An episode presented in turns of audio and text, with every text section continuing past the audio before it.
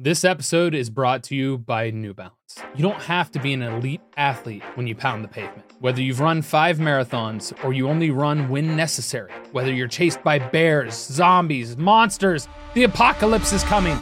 But New Balance will have you covered regardless. Whether you need shoes for comfort, stability, or race day speed, they've got you covered. Because the only right way to run is your way. New Balance. Run your way. Visit newbalance.com slash running to learn more. You could spend the weekend doing the same old whatever, or you could conquer the weekend in the all-new Hyundai Santa Fe. Visit HyundaiUSA.com for more details. Hyundai, there's joy in every journey.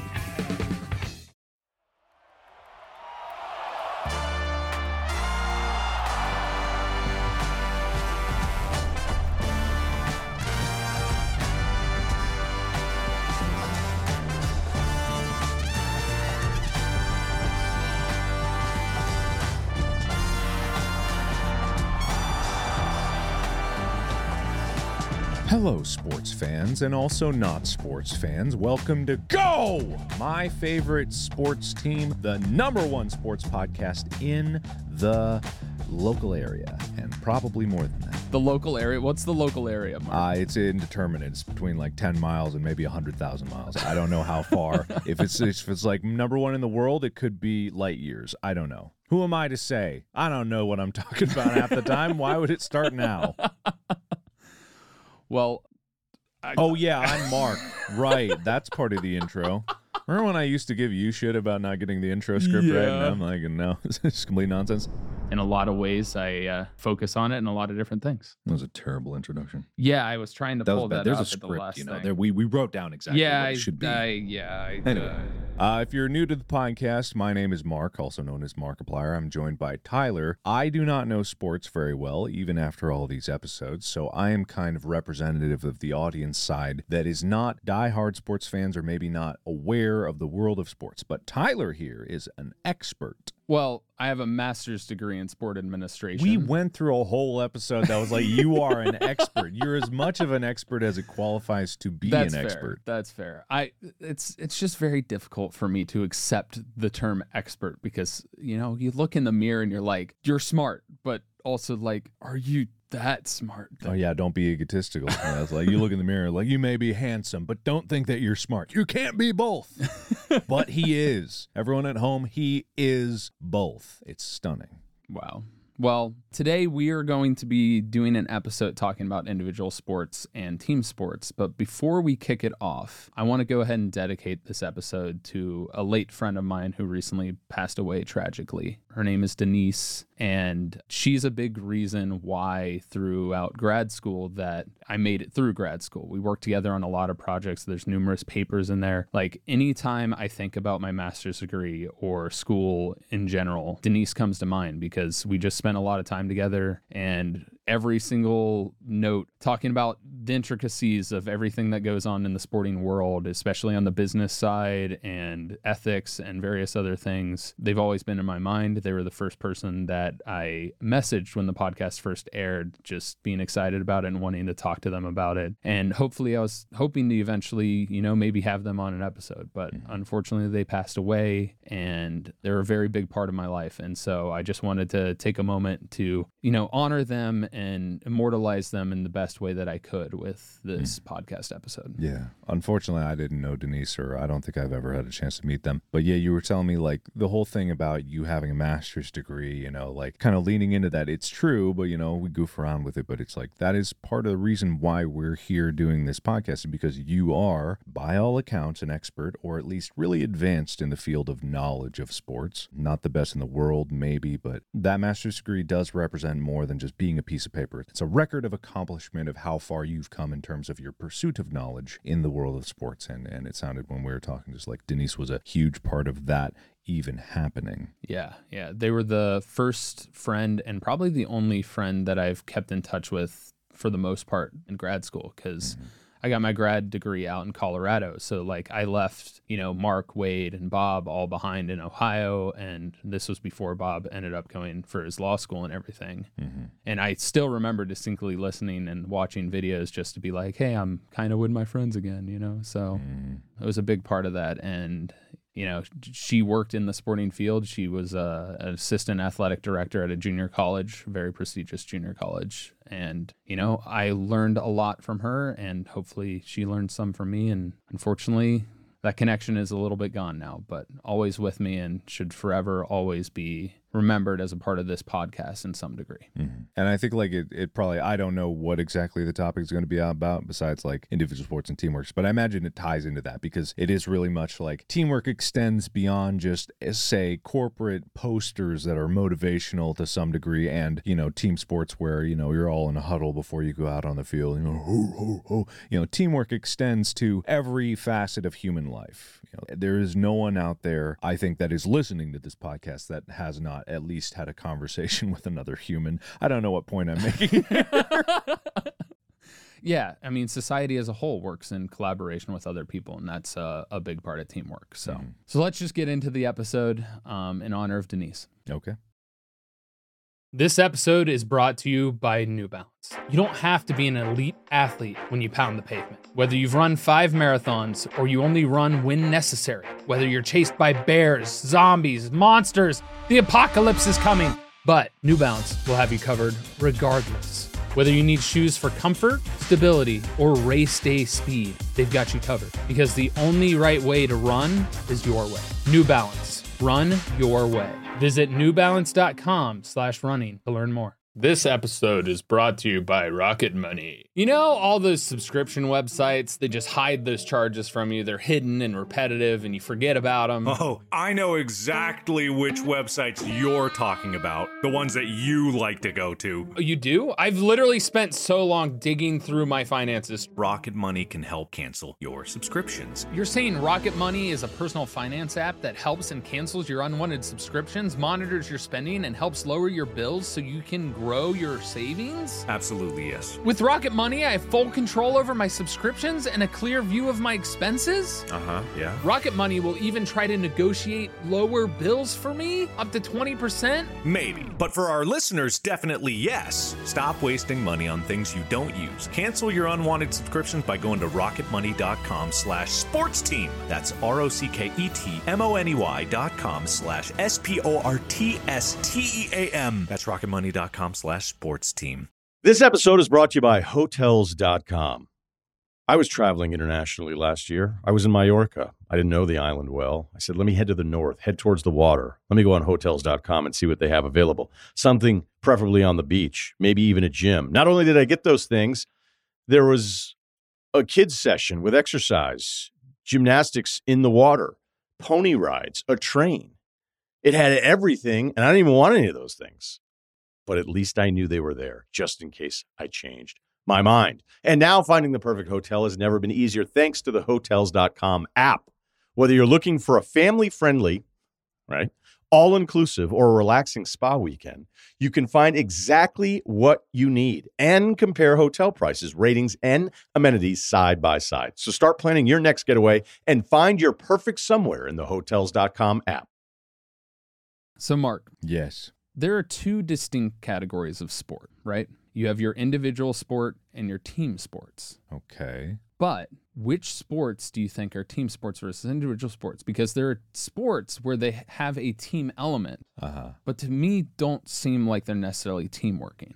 Okay. This feels like a trick question. This feels like something the Sphinx would ask you before letting you in the tomb. You know? Yes. Uh, I'm going to go C. Neither are a team sport.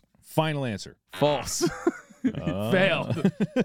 so when you think about wrestling, obviously when we wrestled in high school, mm-hmm. on the mat there's only two people competing against each other. Sure. It's an individual sport. Unless you got that that tri wrestling tournament where it's like a free for all and there's just like a big pile of bodies undulating trying to pin each other. Like uh, the Royal Rumble, uh, WWE style. Yeah, exactly. Where's tag team wrestling in professional wrestling? Why can't I clothesline the other person? Well, there is tag team wrestling in that, but that wrestling is entertainment entertainment. It's not really a sport. They do a lot of really athletic stuff, but it is mostly scripted and it's stunts and it is not a sport. Oh, really? Well, we'll save that all for the Is It a Sport episode, which we're going to do eventually. But I feel like you are upsetting a lot of people at this moment. Probably. And he doesn't care. no, I he don't. He does not care. But you think about football, everybody has to do their job and work together. In order for a completed play to work, the offensive line has to block, the quarterback has to get the ball from the center, mm-hmm. hand the ball off, or complete a pass to a receiver. Yeah. And the defense has to work together to cover all area, make a tackle, and prevent them from moving the ball forward and advancing to score. Mm-hmm. Gymnastics, only one person is competing at a time, but mm-hmm. there's the ability to tally up points. To me, to define truly a team sport, everybody needs to work in collaboration for success to happen. Mm-hmm. To me, when you're an individual competing in wrestling and you're, you know, you win by tech fall, that's five points for the team, or you get a pin, that's six points for the team Sure. those point systems, it's really just individuals. It's an individual sport that they're just like, oh, there's a point element so that we can have a team advance. I don't mm-hmm. consider that a team sport. No. No. Even if you are part of a team that is collectively working together towards like a maximum point. No, because in the actual competition, at uh-huh. the root of it, it is uh-huh. 1v1. Okay. It is individualistic. Same thing with swimming. Uh-huh. They have relay races. That's the closest thing to a team that you can get. Mm-hmm. But at the end of the day, one person is swimming at a time. Mm-hmm. I consider it more of a team sport if one person was the arms and the other person was the legs and they were holding on to each other. Sure. Then I'd think it's more of a team sport. I mean, yeah. Sorry, that visual just entered my mind. I've done that numerous times with my brother and with swim team. We would uh, call it train swimming. Uh huh. So like we'd have one person in the middle who literally is just holding the legs of the fir- person Right, in front. Of Right, yeah. the- it's, it's the human centipede of swimming. you know? Yes. it's some horrible. Um, do you go ass to mouth for each of those? You breathe. The one in the front breathes, swallows air, and it has to chain down. no, no, no. I think that's a fact. Everyone at home. That is No, what no. that is what Tyler did in no, no. The, but um, the point I'm trying to make is like the team element of gymnastics, Mm-hmm. competitive gymnastics that we see in the Olympics. I don't consider really a team sport. I consider it an individual that contributes to the team by individual success. Okay, all right. Because when it comes down to the actual competition itself, the team in that aspect is an amalgamation of everyone's overall performance, but it is inherently individualized. It's like a virtual team. Yeah, It's not really a team. Like I get the arguments that people are probably going to have is like they practice together, they work together, they Uh-huh. Yeah. Mm-hmm. they push each other, improve each other. Yes, in practice you're a team. You're elevating each other so that you can each have individual success, but at the end of the day you're competing individually. Yeah. So the definition uh, clarification is it's not a team sport, even if you work in a team at some point when you are training or doing the sport. Correct. It, a team sport is specific of like the competition itself is multiple people working together against other multiple people working together in the moment of competition, the match itself. Correct. So Okay. to me, the the the key team sports that I can name are like cricket, especially on the defensive side. Mm-hmm. That's a huge part of it. Mm-hmm. Baseball, defensive side, massive team sport. Both of them are almost very much individualistic in the hitting side. In cricket, we haven't had the primer, so I'm talking about it because I've been studying uh-huh, for that. Uh-huh. There's actually two batters, so there's there's a way they score runs that is still collaborative offensively. Uh-huh. Whereas baseball, it's individualistic offensively. The only mm-hmm. time it becomes team oriented, weirdly, is when they're doing base running. So it's like in individual sports versus team, your metric of success depends entirely on you, and team sports, your metric of success is dependent on others' actions, and other people can make mistakes. Correct. It depends on your together collaborative effort. Mm-hmm. If you throw a ball, another person has to catch it. Those kinds of things. Okay. You have to know the positioning and understand where the other person's going to be. You have to have a nuance Oh, Understanding he said of the thing. each player's. Take a shot, everyone at home. Drink. All right. So, why is it important to make this extremely fine distinction? Well, why are we defining it in such detail? Because to get to the deeper understanding of how teamwork works Mm-hmm. and how important it is, you need to understand that teamwork, Makes the dream work. yes, but but that it requires not only knowledge and skill of the game, Uh huh. but knowledge of your fellow teammate. Of your place on the team. of your place, but also you have to understand the other person's play style. Mm-hmm. You have to be able to read a person. You have to have that communication. You have to have that little voice in the back of your mind that's just like, I know exactly where you're going to be if this happens. hmm Gotcha. Okay. And I there's an element of trust. there. I, I remember seeing like I was stumbling across a TikTok that was sport related. It's been slowly, progressively a few more sport things because I think I uh, the algorithm overlord decides that I like that. Slowly switching from Elden Ring content because I poisoned that well so long ago. It's been nothing but that. But in this one, it was talking about what is NFL fast. So it was talking about American football, and it was defining it in terms of okay, this one individual, like I don't know what his role was, maybe linebacker or something like that. He is fast. He's a big guy, but he's very fast. Ran a 40 in like I think it was 4 one Mhm. something like that. Is that fast? Does that sound Four right? one would be uh, the fastest ever. So Okay, probably never not mind, 4-1. not It's probably 4-1. like four three. Four, let's say four three. Yeah, very fast. But in NFL and quantifying what NFL fast was, it was something like he may be fast, but his ability to read what the other team was doing and where to go when he needed to be was slow compared to other players who knew the game more and knew what that other team was going to do and was in the right place at the right time. Their mental capacity to think fast in terms of what their other team members are doing, what the other team is doing, where they need to be, what the play is going to be overall on a macro scale. Individually, if it was an individually running sport for people of that weight class, they were real good. Individually, they were very strong. But all the speed in the world wouldn't help them if they couldn't be where their team needed them to be. There's a phrase in sport. It's don't think, just do.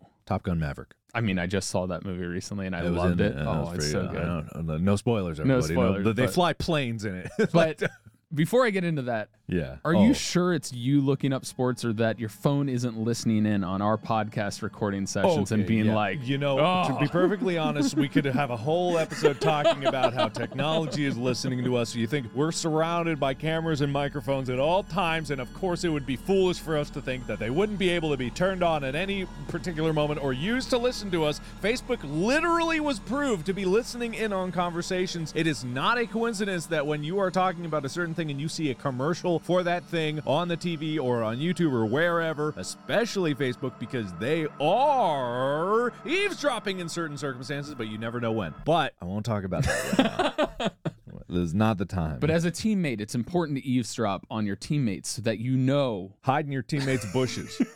Peer into their windows at night. Watch them shower. This No, is what no, we need to do do. This is what Tyler, the master's degree of sports, says we need to do. Uh, no. Think of how bonded they'd be. Think of how close they'd be. Because Well, what would happen is like you would go to look in your uh, teammates' windows, but they wouldn't be home because they're at your house looking in your windows. And then as you're walking back in the middle of the night, you run into each other like, oh, Hey, we're already on the same wavelength. get naked, get in the shower. All right. And then, then that's teamwork. That is uh, the definition of teamwork. No, but getting back into the actual topic at hand. We, oh, okay. First of all, we defined the team sports, right? uh huh. Yes. Okay. Um, and the f- sports we're focused on are the ones where success de- depends fundamentally on collaborative effort. okay. And so going into Act Two here, Act two. Got it. we're going to talk about how we'll put it that like- happens. no, no, no. Act two. The acting. All right. So That's Tyler's default whenever I go on some random tangent, like just some bullshit I'm doing. It. He just. So I know that very well. it's always the deep breath too. It really is. It really is. I can feel it. And like the whole room, just the wind of it, just whoa, God, it moves me. the deep sighs. Anyway, sorry. And so, so how do you get to the point to where you have a deeper understanding right? Because throughout your life you're going to have different teammates. Growing up in youth sports a lot of times you have the same teammates and a lot of times teammates become friends and that's a huge thing. Mm-hmm. But as you advance through your age and through professional and college and everything else your teammates change. Mm-hmm. So how do you try and build that bond faster and quicker than you did in your early years. Because in youth sports a lot of times the team it was you were working on fundamentals. You were working on heightening your motor skills. You're uh-huh. working on advancing your skill and you're doing it in the same place as another person. Obviously you have conversations and that's just the human dynamic. You want to interact with your fellow teammates. But how you make a team come together and how quick you can do that can significantly impact your success. So, how teams do that is also important. What teams did I have as a baby? Are we talking just sports or like life itself? You can go into life itself. Yeah. Okay, what teams did I have as a baby? Your family. Wow, family is the first team we have. I would say so. Yeah. Wow. I guess, you know, I made it as a joke, but I guess it's kind of true. Hmm. Food for thought, everyone. We're learning today. Yeah, because your parents have to work together to take care of you, whether they're both working and they have to figure out their schedules and their job, but they have to feed you, Mm-hmm. they have to take care of you. So fundamentally, your first experience in that is watching your parents and work. in fundamentally, you are letting them down. Like you were really, as a baby, you're failing your team. in that aspect. you're not letting them sleep. You're not letting them You're forcing them to pay a lot of money for your food. You, you popped out the womb a bad teammate, is what we're trying to say. You poop too much. You poop too much. You puke too little. It's not good across the board. Everywhere a failure, but you get better. Yeah. Mm-hmm. Growing up, you experience collaborative effort. Some people experience good collaboration. Some people experience bad collaboration. Some people don't have collaboration because they only Mm-hmm. have a single parent. Right. But even then, they have to collaborate with maybe babysitters or Mm-hmm. other people to help, you know, take care of them. They collaborate with their parents, your grandparents. Family is the ultimate foundational team if we're talking about life. Every time you say collaboration, I think of like a you know YouTubers collaboration. you do a That's a team. You want to do a collab? Let's do a collab. Come on. Sub honest, sub. that was a team. That was a team. It was a team. God, that was a team effort. But no team. Okay, so uh, besides getting into the profundity, that's a real word, profundity of the human experience as a whole, which I imagine we're, we're going to circle back to. Let's uh, sticking to sports. Come on, come on, Tyler. Yeah. Let's stick to the sports. well, Come you on, back to the I- topic. I, hand. hey, I just rolled with the topic. Come, no, no, no, no, no. Sports. Okay. Teamwork, growing up as a human, learning from other people. Yeah. So in youth sports, a lot of times you're you're learning from the coaches Mm-hmm. more than you're learning from each other. But as you continue playing the game, you're a sponge. You're absorbing how both your team interacts Mm-hmm. and how the other team interacts. And you're learning the principles of the game to where you understand this person has to do this to get to here Uh huh. and what I need to do to be a part of that team. And the worst feeling in the world, and you discover this as you're growing up, is not letting yourself down necessarily, but letting other people down. And so when you're in that environment, you are working your darndest to be there when you're supposed to be for that person to be able to complete the play. Mm-hmm. So in baseball, if a ground ball is hit to the shortstop, the shortstop obviously has to scoop up the ball, but then he has to know where to throw it. Yeah. If the play's at second, the second baseman has to cover second base. Mm-hmm. If the play's at home, the catcher has to be there to cover home, and the pitcher needs to back up the catcher. Yeah. If the play's at first, the first baseman needs to be there, and the right fielder needs to be ready to back up if the ball's missed. Mm-hmm. All of those pieces have to work individually and collaboratively in motion. If there's a double play when you're younger, this is less likely, but second baseman has to cover second, get the ball, then immediately throw, and anticipate that their teammate is going to be in the right position. Uh huh. I think this is a pretty universal experience for people, um, or at least a feeling that if you're at home listening to this and not aware of it, we all know the sensation of someone is counting on me to get this done. It is sometimes way more motivating to have a deadline that someone else is relying on. It may not even be a boss or something like giving you a deadline. It's like a friend, like, can you do this for me at this time? Help me move my couch at XYZ. That'll get your ass up off the couch way more than, say, if you needed to move a couch by yourself or do something by yourself. It's it's kind of like a an external societal factor of I care about this person and this person will think less of me if I let them down. And for some people, like it's just generally motivating. Like, you know, I can't let my friends down, I can't let my family down, I can't let other people down. But they're so easy when it comes to I can let myself down. That's a tough one. Like that when you get to the root of like the motivational structure of like you can be easy on yourself or hard on yourself, but like when other people and you, the the societal pressure of like being a competent human being to everyone around you and trying to be like I need to keep up the facade of a good human being for everyone around me so they don't think that I'm just a complete failure, you know. And so uh as many of that is like an illusion or whatever, it's like it really is kind of something that everybody can relate to in terms of just like I got to be there for the people that matter to me. And so, as you advance in sports, obviously it becomes more and more difficult as your teammates change. You have your practices together, and yes, you'll get into the motion of, yes, I know this person's going to be accountable and do their job, mm-hmm. but there becomes a greater understanding of each other mm-hmm. that needs to happen when you get into other sports. Mm-hmm. Volleyball, for example. Yeah. When you pass that ball, you have to accurately place it. And if you make a mistake, you have to depend on somebody else to be there. But there's so many motions and so many different plays that are run in volleyball with fake spikes to cross spikes or or things like that. And how a front line would want the set to be, whether it's a flat set or if it's a high set or what direction they prefer it to be, what height they prefer it to be. Those levels of teamwork require a greater understanding of each other that you can't necessarily always get in practice. Mm-hmm. Practice is the fundamental first step to building a team, but bonding outside of the sport itself creates a greater bond to where maybe you develop a play outside of practice with another person. Maybe you put in extra hours after practice, but at the same time, you want to know the person to be able to have that greater understanding. So a lot of times, you know, there there are good ways and bad ways to form a team. Hmm. One of the worst ways out there is hazing. Hazing. And me and you, I know we experienced this in wrestling. Yeah. Hazing is a negative impact where everybody feels awful, but it brings them together in a collaborative of like, yeah, we made it through that. Yeah, yeah. The tradition of pain and suffering that Yeah. people experience. Like, yeah, you, I had to do it, therefore you. It reminds me. I think have I talked about this on on this podcast about the monkeys and the ladder and the banana. No. I, I haven't told you about this. So, uh, what it always makes me think of is so they have, let's say, 10 monkeys in uh, like an enclosure, and there is a banana hung in the middle of the room on a string that has a ladder underneath it, like a step ladder. And so, obviously, monkey see banana, monkey see ladder, monkey starts to climb the ladder and to go for the banana. However, every time a monkey got on the ladder, they sprayed cold water in the entire enclosure. Think of like a sprinkler system going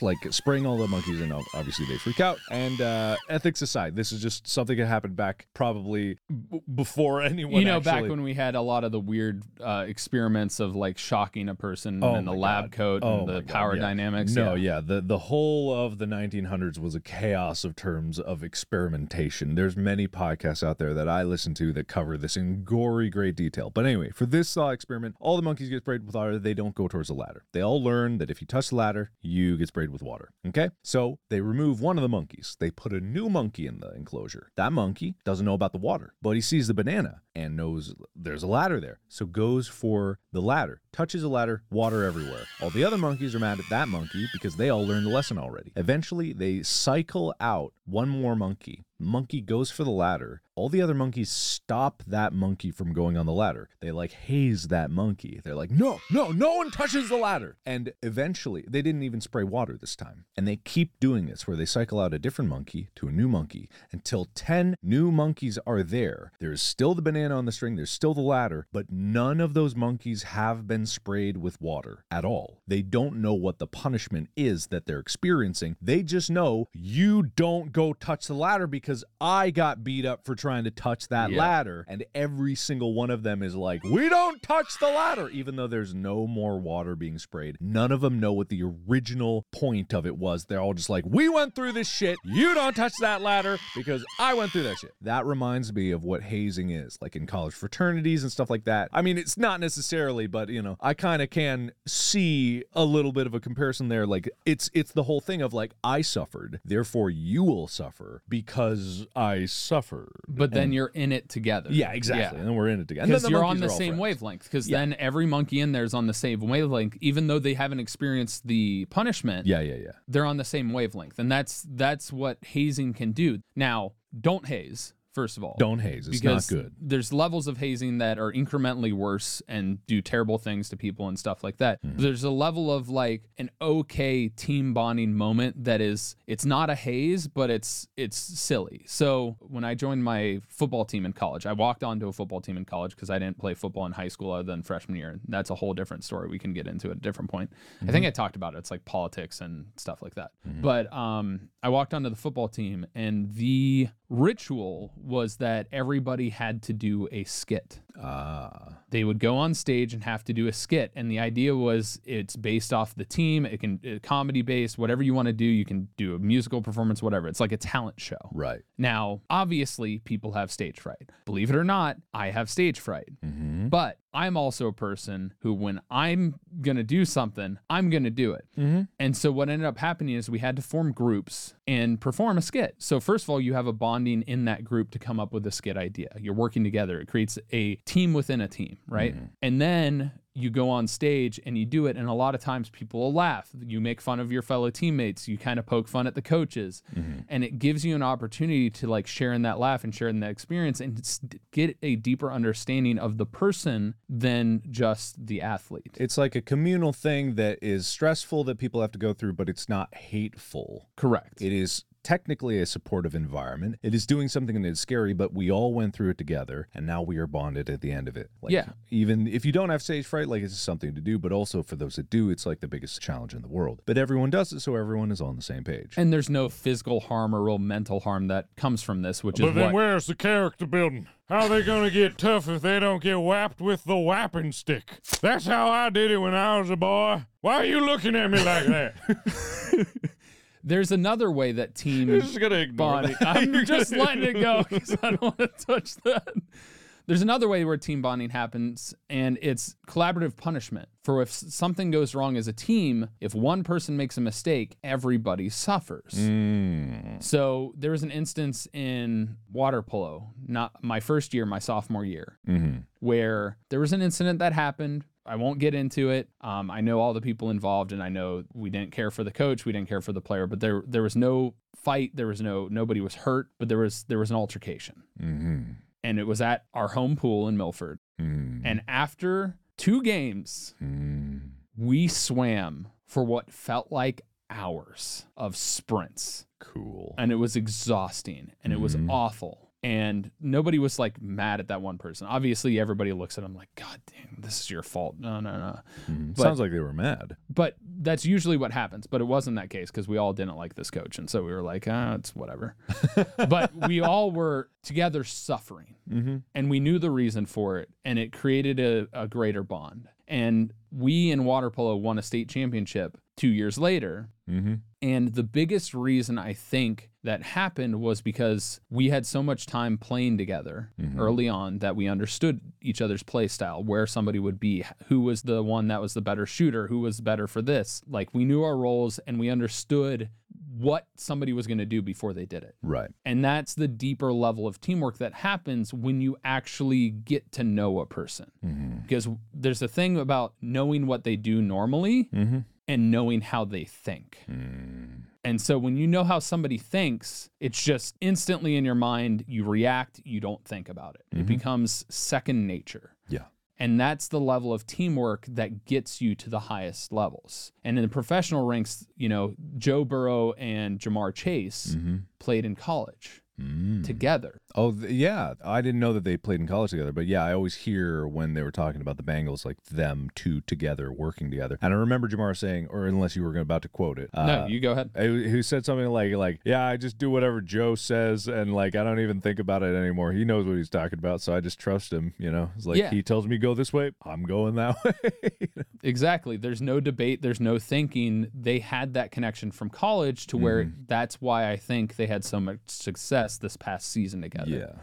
So as you you develop and as things happen along those lines, you get into the the mindset of you don't think, you just do. Mm-hmm. And when you have that greater bond, you don't think, you just do. That person is going to be there. Mm-hmm. And it's just it's there. And that's why when you get to that point with someone, let's say you and I, we know each other a long time, we have a pretty deep understanding of how we work, like Yeah. the, each other works. That's why it can be so devastating to a friendship if, say, something goes completely opposite. When Tyler showed up at my house butt naked, like helicoptering his dick, that was out of character. I'm not going to lie. It was strange. And that made me question a lot of things about him, where he was.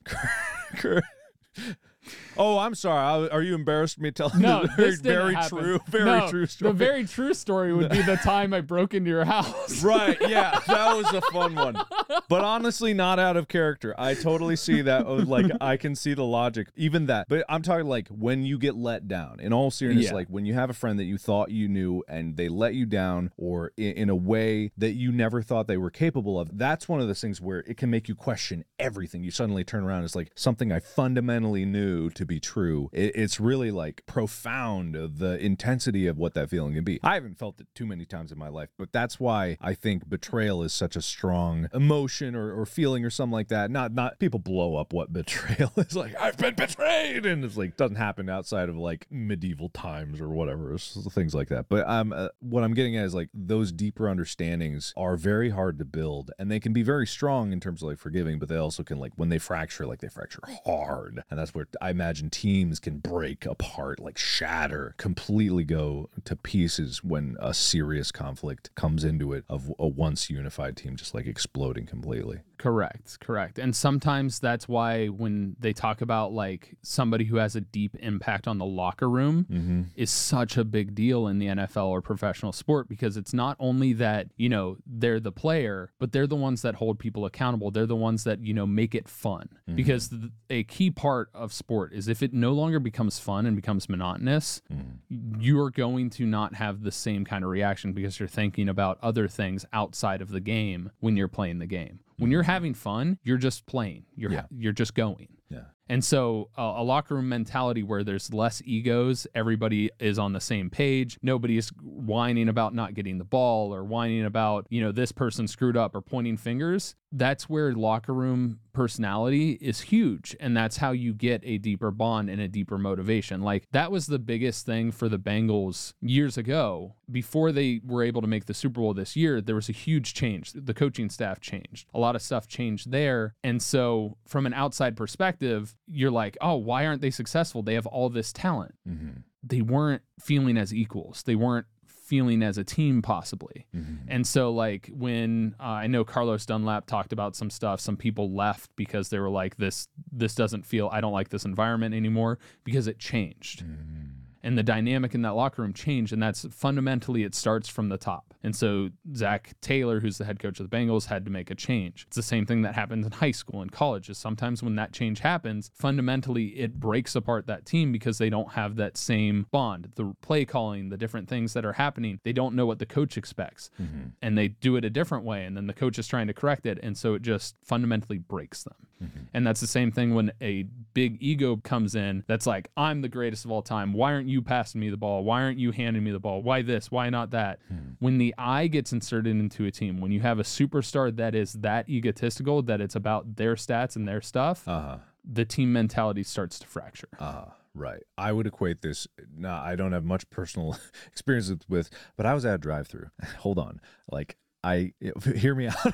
I'm letting you go. I'll let you Okay, read It was actually on the way here and why I was late. I was at the drive-through like just just down the road there and uh what what blew my mind is like there was only one truck in front of me, right? One truck. And I was up at the speaker for the drive-through and I'm like I'm just going to get a little thing real quick and then we'll record some episodes here. Um but this guy this guy just sat there waving his hand into the into the window. I couldn't hear what he was saying, but clear it was very animated. And then I started seeing on the screen more orders popping up at the drive-through screen, and I realized this guy is ordering more because then he starts like looking at receipts, does a thing where his receipts out the window, like look at this. look at this." And what happened was I waited there for 10 minutes. 10 minutes. I had multiple people come up in line behind me, wait for two, three minutes, and then leave. That happened to three different cars that came up behind me and left. And then after 10 minutes, I said, fuck it, I'm leaving too. That one egotistical guy who thought his time was so freaking valuable cost that business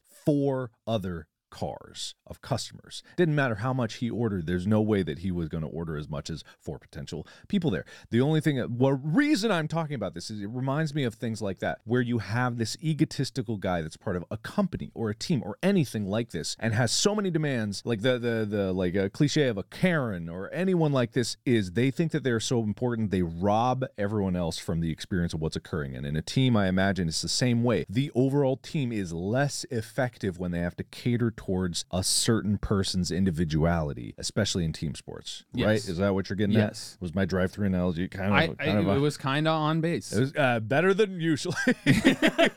On base! That's a baseball thing! yes. Ah! All right, anyway. I'm trying, man. I'm trying to understand. This episode is brought to you by Hotels.com. I was traveling internationally last year. I was in Mallorca. I didn't know the island well. I said, let me head to the north, head towards the water. Let me go on hotels.com and see what they have available. Something preferably on the beach, maybe even a gym. Not only did I get those things, there was a kids session with exercise, gymnastics in the water, pony rides, a train. It had everything, and I didn't even want any of those things. But at least I knew they were there just in case I changed my mind. And now finding the perfect hotel has never been easier thanks to the hotels.com app. Whether you're looking for a family friendly, right, all inclusive or a relaxing spa weekend, you can find exactly what you need and compare hotel prices, ratings, and amenities side by side. So start planning your next getaway and find your perfect somewhere in the hotels.com app. This episode is brought to you by State Farm. You might say all kinds of stuff when things go wrong, but these are the words you really need to remember. Like a good neighbor, State Farm is there. They've got options to fit your unique insurance needs, meaning you can talk to your agent to choose the coverage you need, have coverage options to protect the things you value most. File a claim right on the State Farm mobile app and even reach a real person when you need to talk to someone. Like a good neighbor, State Farm is there.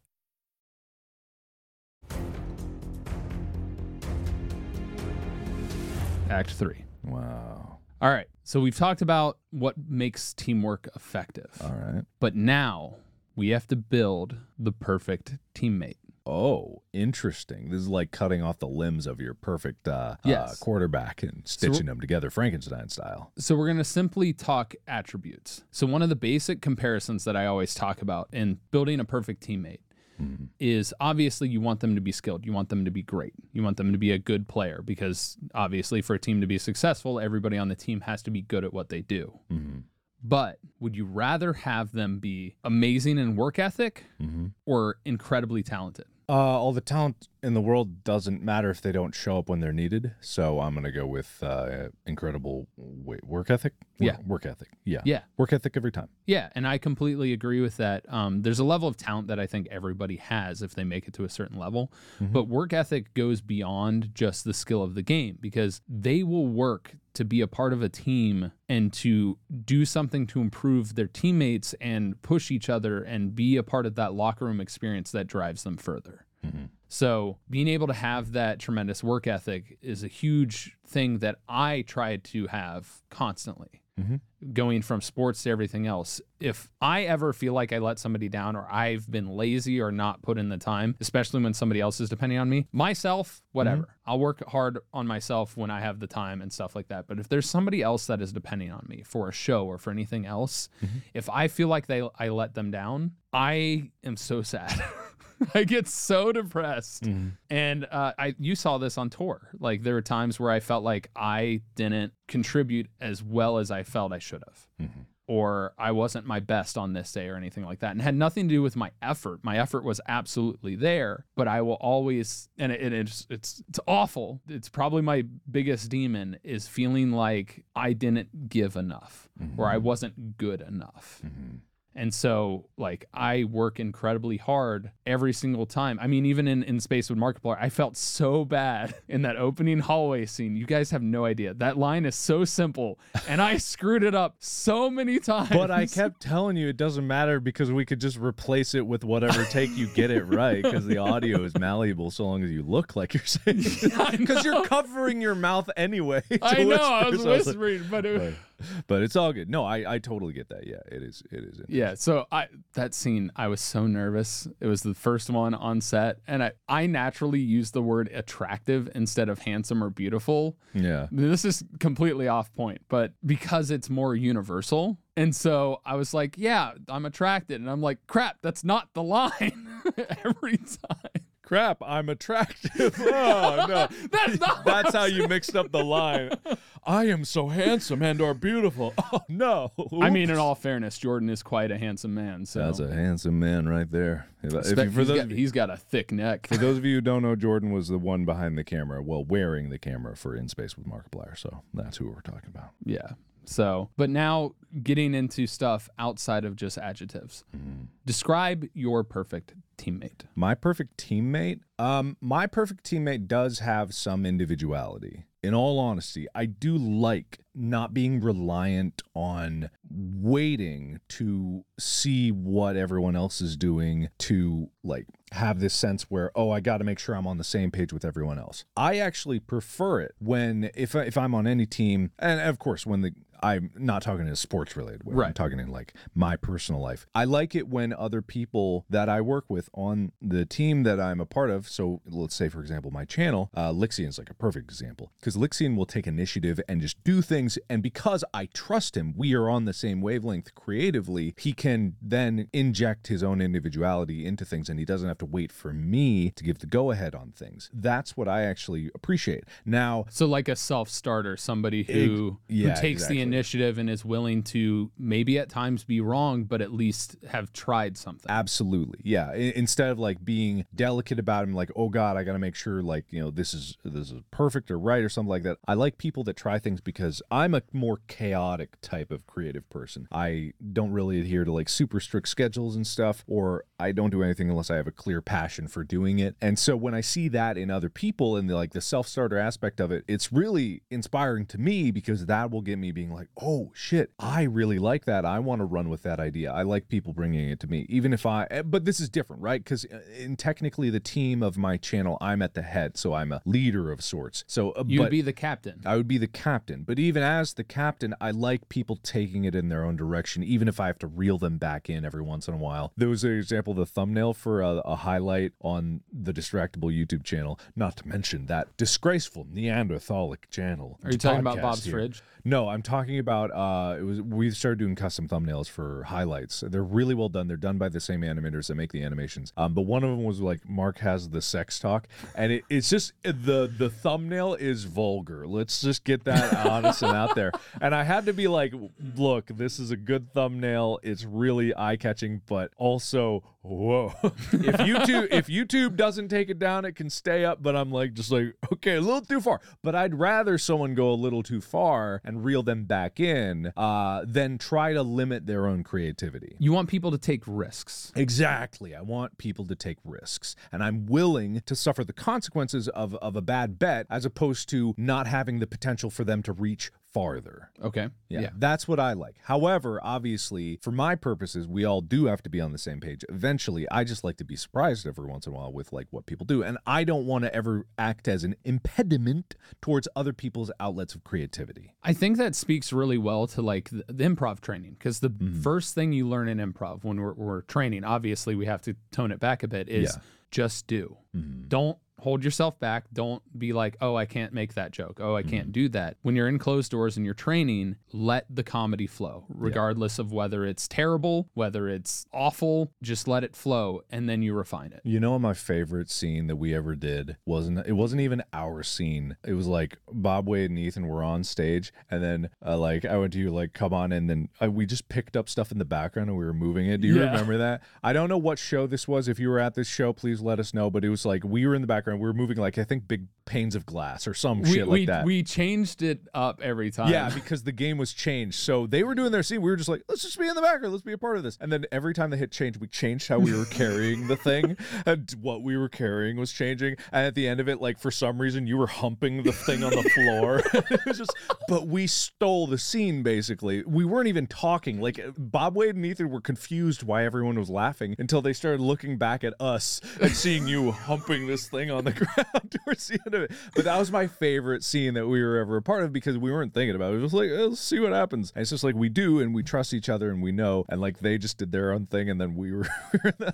Yeah, I think that was one of the only scenes where all five of us were doing something. Uh-huh. yeah, yeah, yeah. And I, I remember that scene because I remember you saying something and I didn't really fully understand what you were trying to tell me, but I'm like, okay, yeah, I'll do whatever. Mm-hmm. yeah, yeah, yeah. Just like pick up this invisible thing and let's act like we're carrying it. But no, it turned out super well. Uh, but yeah, that's an example of improv team. You know, it's just like having other people you work with. It's it's universal, and I imagine you're going to circle this back around and, and talk about like this is a common human element. Being in a society, in a society with other people, you are never alone. You are never working by yourself. You are always standing on the accomplishments and efforts of other people that have been there and have touched your lives indirectly in ways you will never comprehend. The roads that you walk on are paved by other people's efforts. And that's me, I mean that uh, like literally and metaphorically. The the paths that you can walk on, like the being a YouTuber, like there are roads that have been paved by efforts of other YouTubers who have fought,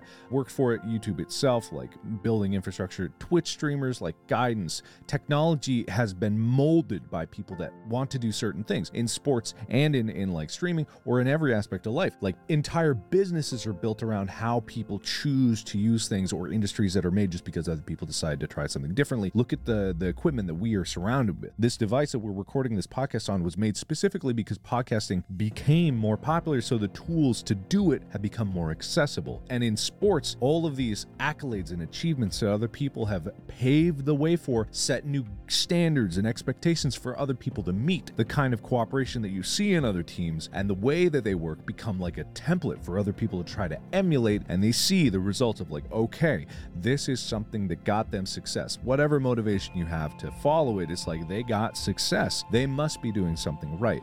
You as an individual going through life, it can feel like a very lonely, solitary experience. I think a lot of people felt that over the past couple years because of events that occurred in the world. But at no point are you ever actually alone you are connected to the human experience. You are a part of this. And having that sense of cooperation and understanding for everyone around you, your fellow neighbors, your your fellow citizens, the world as a human, you are connected and you are impacting the people around you with your daily decisions. And it's not that you need to bear the weight of the world on your shoulders, but there is a sense of expectation for even if you don't see the people that are relying on you around you in the future, your actions could impact those that will come after you. Yeah. You're a member of society, whether you like that or not. You are a mm-hmm. part of a whole, you are part of a bigger picture. Mm-hmm. You are a piece that is significant. In every action and every moment, you are being observed or not being observed. It creates your character, it creates you, it creates an impact on those around you. Mm-hmm. We talk about this in a couple of episodes before this, but you are never in a vacuum. You are never alone.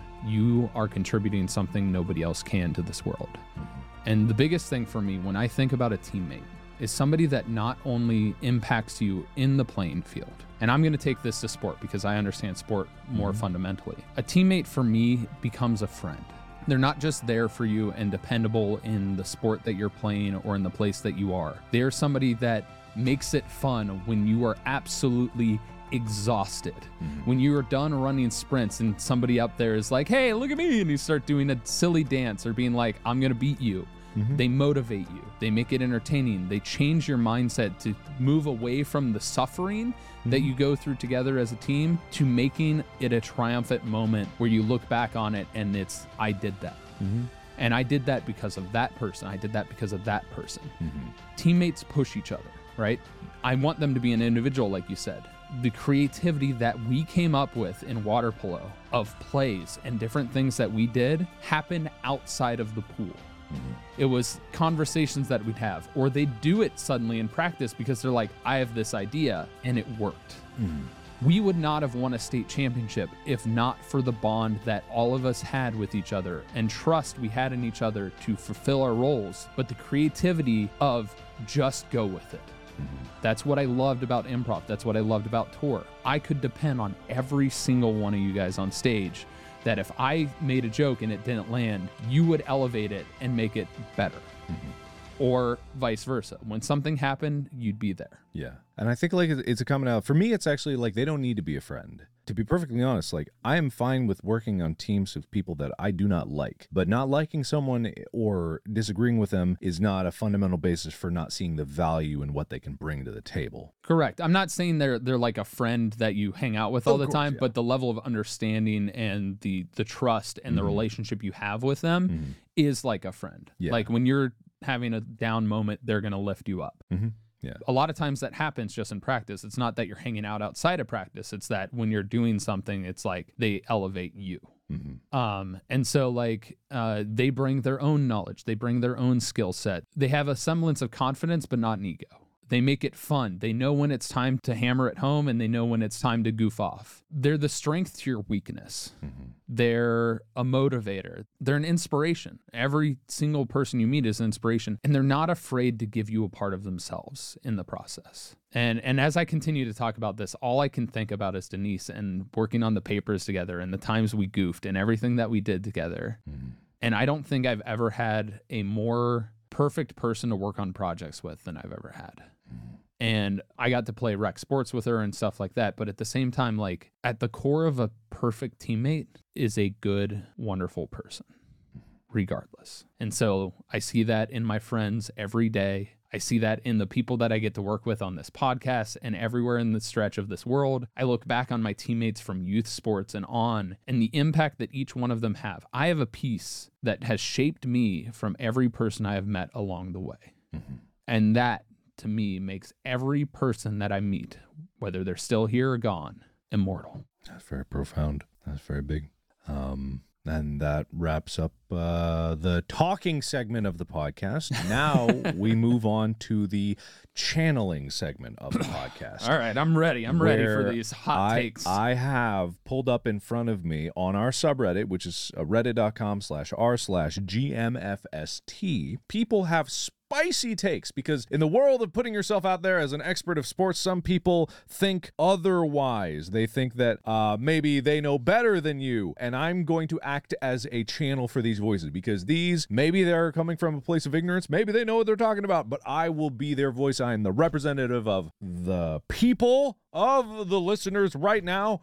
And right now, first and foremost in their mind is For those of you that don't know, Mark is pulling up the subreddit right now. So Yeah. Reddit slash reddit.com reddit.com slash r slash GMFST. Yeah, that's where you can submit these takes to bring it to the episode. I've got a vision in my head. Tyler, how dare you not know who Madame Zeroni is? How dare you not know? Can't believe that Tyler didn't know who Madame Zeroni is. May his afro be filled with pure shame. Shame. Okay, listen, you're asking me to remember a name from a book and a movie that I watched a long, long time ago. It's been years. This brain is filled with sport.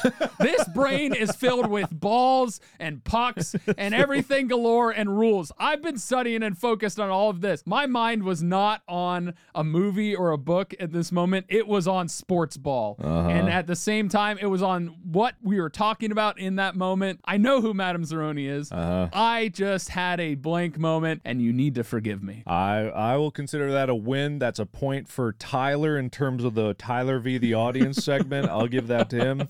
The other top one that I've seen is whenever they talk about hockey, it leaves me turning over in my Canadian grave. I was in physical pain when Tyler was trying to figure out what CGY meant. It was driving me insane. Uh, these are all separate quotes. Quote, as a Calgarian, I died a little inside, crying face. Quote, I am not Canadian, but I understand. Hockey is my favorite sport, and the episode being less than an hour long physically pained me. All caps. All right.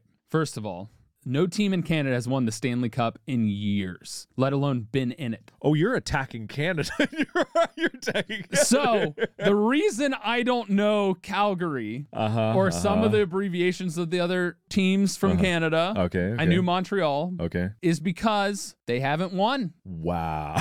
They haven't won. They have not been in the big news when I've been paying attention to sports. I haven't absorbed every game of hockey, but if they won a game and won the Stanley Cup, maybe I'd remember them. Wow, that ooh. but that didn't address the overall concern of your full knowledge of hockey. In all fairness, I never played hockey. Mm-hmm. Um, I watched it when I was younger a lot more, and I've watched more Olympic hockey more than I've watched NHL hockey. Okay. And I talked about this, I think, a couple episodes ago, is I felt bad about the hockey episode because I knew I wasn't giving it its due fully. Mm-hmm. And the reason for that is I actually hopped on a call with a friend of mine who works with the Tampa Bay Lightning, mm-hmm. who is an avid hockey fan and an avid watcher and absorber of hockey media. And I had them coach me up and teach me. And in all fairness, This is Mark's fault. Whoa. Mark had to push back our recording date. I had scheduled my education day the day before recording. Okay. And Mark was like, hey, I can't make it. This came up, this other thing came up, which is fair, which is fair. It's my fault that I didn't refresh myself before we actually recorded that episode. So, yes, my knowledge of hockey is lacking. And yes, I should have done better. I'll take the loss on that one. All right, okay. I was about to go into a tired. If you're gonna blame Calgary for not winning, for you not knowing who they are, you can blame me for not knowing that. Okay, all right. Well, that's a point for the audience in that one. The the hockey fans have been assuaged. This next one's a follow up in the same thread. Quote: I felt the same way about the sports nutrition episode when Tyler started talking about creatine and creatinine. I almost lost my mind. I actually have no idea what this is about, but apparently there was con- some confusion in your information. How dare you not know what creatine and creatinine are really for? I, I know what creatinine is because I've had kidney disease since I've diagnosed since I was two. Why are you trying to be all punk I'm trying right to now? be the viewer. I don't know what level of Your intelligence. sideways hat pointing at me like know. I'm a skater boy. How I'm gonna you- wreck you. You don't. Is that what you think was? I'm just a skater No. boy. I'll see you later, boy. Anyway, what is okay? So you do know creatinine. Yes, and I know what. I'm only going to give you a point if you can tell me what creatinine and creatine are. Okay, so creatinine is Mm-hmm. the byproduct of protein development in the human body, Okay. and it's filtered by the kidney out through your urine. Uh huh. So the blood level of creatinine in your blood is a fundamental measure of kidney function. Okay. And creatine, I know that's a supplement that It people is. take. It's a supplement for most people that do like bodybuilding and stuff like that. Uh-huh. Um, and there, there's a lot of information out there about it, but it's something I physically cannot take. Ah. Um, but what it does is it does boost muscle growth and performance because you are fundamentally forcing more blood flow to those areas. And it does, from a structural standpoint, make you retain water. Mm, okay. And when you retain water, the water has to go somewhere and it does go into your muscles. So, a fundamental standpoint from research that exists, it does force a little bit more water into your muscles. It's not entirely all water weight. It does have some boosting supplements. It's been well studied and tested, but at the same time, it's a supplement, which means it's not fundamentally tested by the FDA. It's not checked into fully nutritionally. There's a lot on it and it can be beneficial to some people, but at the same time, I can't take it because it can be harmful to those with medical predispositions, especially with the kidney or other filtration. Mm-hmm. Okay. Sounds good enough to me. I'll give Tyler the win on that one. And Tyler is one versus the viewers. If you have other spicy takes that you want me to present to Tyler, go to reddit.com slash r slash GMFST for the Go My Favorite Sports Team subreddit. And also post your favorite fan art, your pictures that you made. Try not to steal other people's stuff. And be part of the discussion about sports and educating each other about how we do this stuff in the sports world. And also, in my opinion, I think this is okay. If you see somebody with a hot take on Twitter using the hashtag GMFST, please share it into the subreddit, giving them credit so that those takes can also be added to it because not everybody understands Reddit, apparently. And uh-huh. I had somebody being like, I want to submit for the elegance competition. I'm like, Yeah. go here. And they're like, I give up. I don't know how to do it. Yeah. I actually would like to declare the winner of the uh, elegance competition. Oh, okay. Um, because yeah. like it, it's been a while since we did that. I wanted to make sure we follow up with this. So there was a post by Ti9 E R L I L L Y Tiger Lily. I'm assuming uh, it's this picture of like the the feather pen and like the Oh, multiple yeah. tomes and the lighting's good. And I thought it was just like it was a really elegant way. There was many many other people that had really nice elegant pictures. There was like Nutella underscore Frico had a good one of just a dress and a teacup. I liked that. There's someone uh really nice posing. Trees of Fall had a good one just in front of a TV, but it didn't have like the surrounding elegant elements to it. Same with the previous one. And then there was someone who went out into a park and sat on a blanket. oh, yeah. Um, I saw that one too. James yeah. 56. Um, but unfortunately, it felt like in nature, it didn't quite have that elegant. And elegance has like a sense of decadence to it. And there was something about that other picture that I think, if you're okay with me making this call, I believe that Tiger Lily, T I 9 E R L I L L Y, has won the elegant listener competition. I accept your judgment. Thank you. All right. Uh, we don't have a prize lined up, but uh, here's some applause. Woo! and uh, well, if if this is unacceptable, please let us know. Once we get merch, we'll uh, we'll send you some merch. How about that? Yeah, we'll have to figure out how to message. I don't know if you can Reddit you has- can DM on Reddit. I think. Okay, Yeah, yeah. I think so. Most platforms have DMing, so Yeah, social media. But anyway, I think that wraps it up for this episode. yeah. Anything you want to say at the end of this? Subscribe to Markiplier. It's no, I was, Join the Markiplier team. Subscribe, like, subscribe, and share. no, no. Uh, I've actually one of the things that's recently I, I I am quote unquote interning at Corridor Digital, and that is a new experience because I am suddenly part of a team where I am not in charge of the team, and it's a great experience. Like most everything I've done on YouTube when I'm working with other people, I'm usually the one that is leading whatever that project is, whether it's space or heist or, or date or something like it's there. My name's in the title, like it's there. So it's really nice to be a part of a team environment where I can lend my knowledge and expertise and I can learn from these other people and their VFX specialized people. I can learn so much from the way that they approach their work. I can see how they work together. I can see some of the efficiencies, the inefficiencies. I can lend my knowledge here and there where it fits in without trying to step in too hard. But really, it's just been a really nice experience to be a part of a team where uh, we're like everyone's on an equal footing for the most part. Yeah. I, I think my closing words are just um, please, if you can, just send some kind words to the universe or you can share them everywhere and respect the privacy of Denise's family. She leaves her, her parents and her, her husband of one year. So please send them all the love in the world on social media. I can send all of your kind messages. I've been getting a lot of people being kind towards me after uh, losing a friend. And so all I want to say is respect their privacy, respect their grieving process and and just just send love out there. And remember at the end all be all is, you know, sometimes you haven't talked to somebody in a while. It's never too late to reach out and reconnect. It's never too late to make sure and let people know that you care about them. And it's better to do so sooner rather than later. Hmm. And so, but if you want to check me out, I've been on this also really cool show over on Roll for It. It's like Bridgerton. It's a drama, scandal, romance from the 1800s. Please check that out. I don't want this show to end. It's so much fun. And um, yeah, but send all the love in the world to Denise's family. That sounds good. Well, thank you everybody so much for listening. Thank you, Tyler, for your expertise here. If you have any problem with what Tyler said about teamwork, Especially the team sports at the beginning. That's a team sport.